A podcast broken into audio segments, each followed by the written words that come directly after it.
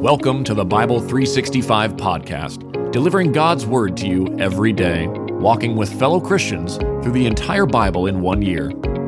Each book of the Bible is read by a different member of Holy Trinity Lutheran Church in Edmond, Oklahoma, bringing new voices to a timeless story. Let's hear God's Word for today. Isaiah chapter 9 Nevertheless, the gloom of the distressed land will not be like that of the former times when he humbled the land of Zebulun and the land of Naphtali. But in the future he will bring honor to the way of the sea, to the land east of the Jordan, and to Galilee of the nations. The people walking in darkness have seen a great light. A light has dawned on those living in the land of darkness. You have enlarged the nation and increased its joy. The people have rejoiced before you as they rejoice at harvest time, and as they rejoice when dividing spoils. For you have shattered their oppressive yoke, the rod on their shoulders, the staff of their oppressor, just as you did on the day of Midian. For every trampling boot of battle and the bloodied garments of war will be burned as fuel for the fire. For a child will be born for us, a son will be given to us, and the government will be on his shoulders. He will be named Wonderful Counselor, Mighty God, Eternal Father, Prince of Peace. The dominion will be vast, and its prosperity will never end. He will reign on the throne of David and over his kingdom to establish and sustain it with justice and righteousness from now on and forever. The zeal of the Lord of armies will accomplish this. The Lord sent a message against Jacob. It came against Israel. All the people, Ephraim and the inhabitants of Samaria, will know it. They will say with pride and arrogance, The bricks have fallen, but we will rebuild with cut stones. The sycamores have been cut down, but we will replace them with cedars. The Lord has raised up Rezin's adversaries against him and stirred up his enemies. Aram from the east and Philistia from the west have consumed Israel with open mouths. In all this, his anger has not turned away, and his hand is still raised to strike. The people did not turn to him who struck them. They did not seek the Lord of armies. So the Lord cut off Israel's head and tail, palm branch and reed in a single day. The head is the elder, the honored one. The tail is the prophet, the one teaching lies. The leaders of the people mislead them, and those they mislead are swallowed up. Therefore, the Lord does not rejoice over Israel's young men, and has no compassion on its fatherless and widows. For everyone is a godless evildoer, and every mouth speaks folly. In all this, his anger has not turned away, and his hand is still raised to strike. For wickedness burns like a fire that consumes thorns and briars and kindles the forest thickets, so that they go up in a column of smoke. The land is scorched by the wrath of the Lord of armies, and the people are like fuel for the fire. No one has compassion on his brother. They carve meat on the right, but they are still hungry. They have eaten on the left, but they are still not satisfied. Each one eats the flesh of his arm. Manasseh eats Ephraim, and Ephraim Manasseh. Together both are against Judah. In all this his anger has not turned away, and his hand is still raised to strike. Isaiah chapter 10 Woe to those enacting crooked statutes and writing oppressive laws to keep the poor from getting a fair trial, and deprive the needy among my people of justice, so that widows can be their spoil and they can plunder the fatherless. What will you do on the day of punishment, when devastation comes from far away? Who will you run to for help? Where will you leave your wealth? There will be nothing to do except crouch among the prisoners or fall among the slain. In all this, his anger is not turned away, and his hand is still raised to strike. Woe to Assyria, the rod of my anger, the staff is in their hands, is my wrath. I will send him against a godless nation. I will command him to go against a people destined for my rage. to take spoils to plunder, and to trample them down like clay in the streets. But this is not what he intends. This is not what he plans. It is his intent to destroy and to cut off many nations. For he says, Aren't all my commanders kings? Isn't Calno like Carchemish? Isn't Hamath like Arpad? Isn't Samaria like Damascus? As my hand sees the kingdom of worthless images, kingdoms whose idols exceeded those of Jerusalem and Samaria, as I did to Samaria and its worthless images, will I not also do to Jerusalem and its idols?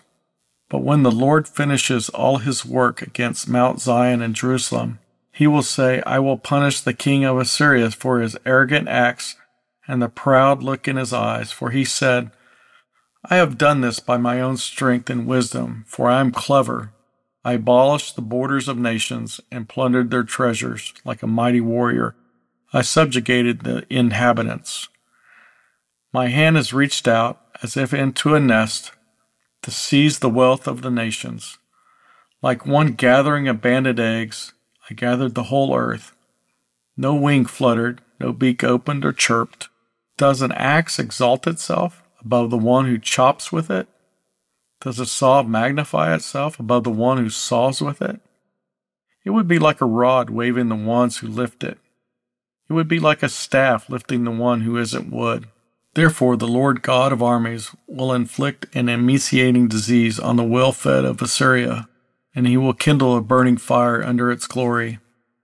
Israel's light will become a fire, and its Holy One a flame.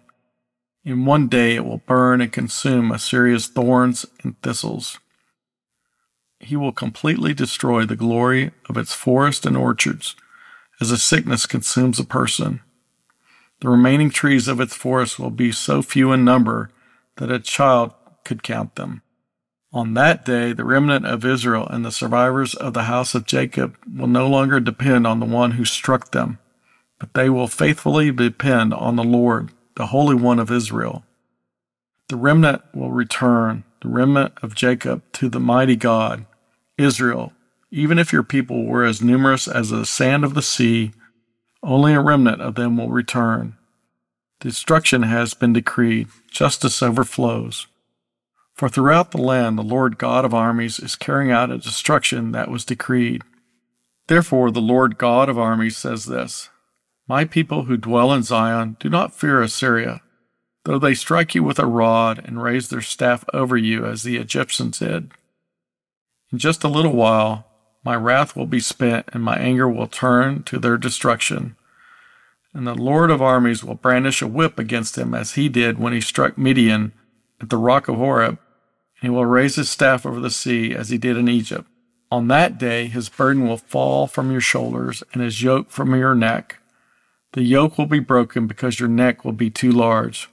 Assyria has come to Aiath and has gone through Migron, storing their equipment at Michmash. They crossed over at the ford, saying, We will spend the night at Geba. The people of Ramah are trembling. Those at Gibeah of Saul have fled.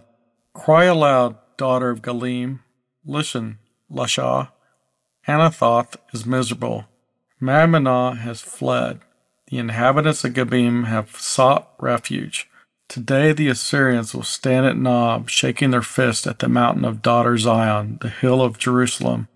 Look, the Lord God of armies will chop off the branches with terrifying power, and the tall trees will be cut down. The high trees failed. He is clearing the thickets of the forest with an axe, and Lebanon with its majesty will fall.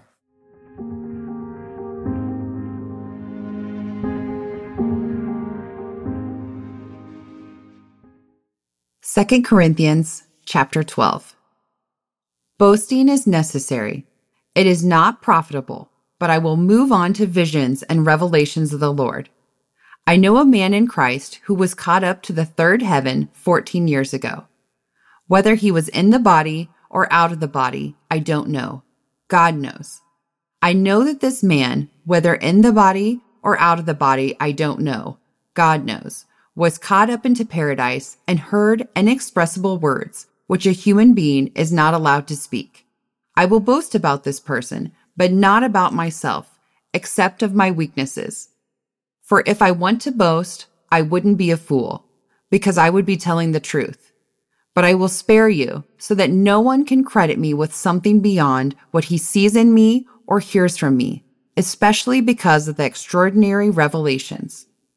Therefore, so that I would not exalt myself, a thorn in the flesh was given to me, a messenger of Satan to torment me, so that I would not exalt myself. Concerning this, I pleaded with the Lord three times that it would leave me. But he said to me, My grace is sufficient for you, for my power is perfected in weakness. Therefore, I will most gladly boast all the more about my weaknesses, so that Christ's power may reside in me. So I take pleasure in weaknesses, insults, hardships, persecutions, and in difficulties for the sake of Christ. For when I am weak, then I am strong. I have been a fool. You forced it on me. You ought to have commended me, since I am not in any way inferior to those super apostles, even though I am nothing. The signs of an apostle were performed with unfailing endurance among you, including signs and wonders and miracles. So in what way are you worse off than the other churches, except that I personally did not burden you? Forgive me for this wrong. Look, I am ready to come to you this third time. I will not burden you, since I am not seeking what is yours, but you. For children not not save up for their parents, but parents for their children. I will most gladly spend and be spent for you. If I love you more, am I to be loved less? Now granted, I did not burden you, yet sly as I am, I took you in by deceit. Did I take advantage of you by any of those I sent you? I urged Titus to go, and I sent the brother with him. Titus didn't take advantage of you, did he? Didn't we walk in the same spirit and in the same footsteps?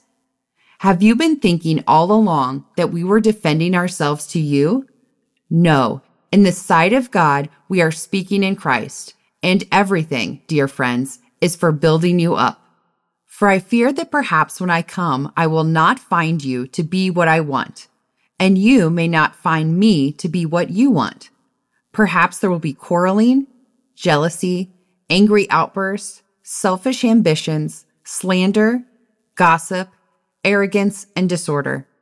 I fear that when I come, my God will again humiliate me in your presence, and I will grieve for many who sinned before and have not repented of the moral impurity, sexual immorality, and sensuality they practiced. This has been the Bible 365 podcast, a production of Holy Trinity Lutheran Church and School in Edmond, Oklahoma, in collaboration with Cinematic Waves TV and Film Post Production Studios. The Christian Standard Bible is copyright 2017 by Holman Bible Publishers, used by permission. Having heard the word for today, may the same Holy Spirit who inspired Scripture now inspire faith in you to live each day as a disciple of Jesus Christ. Love God, love one another, and love your neighbor.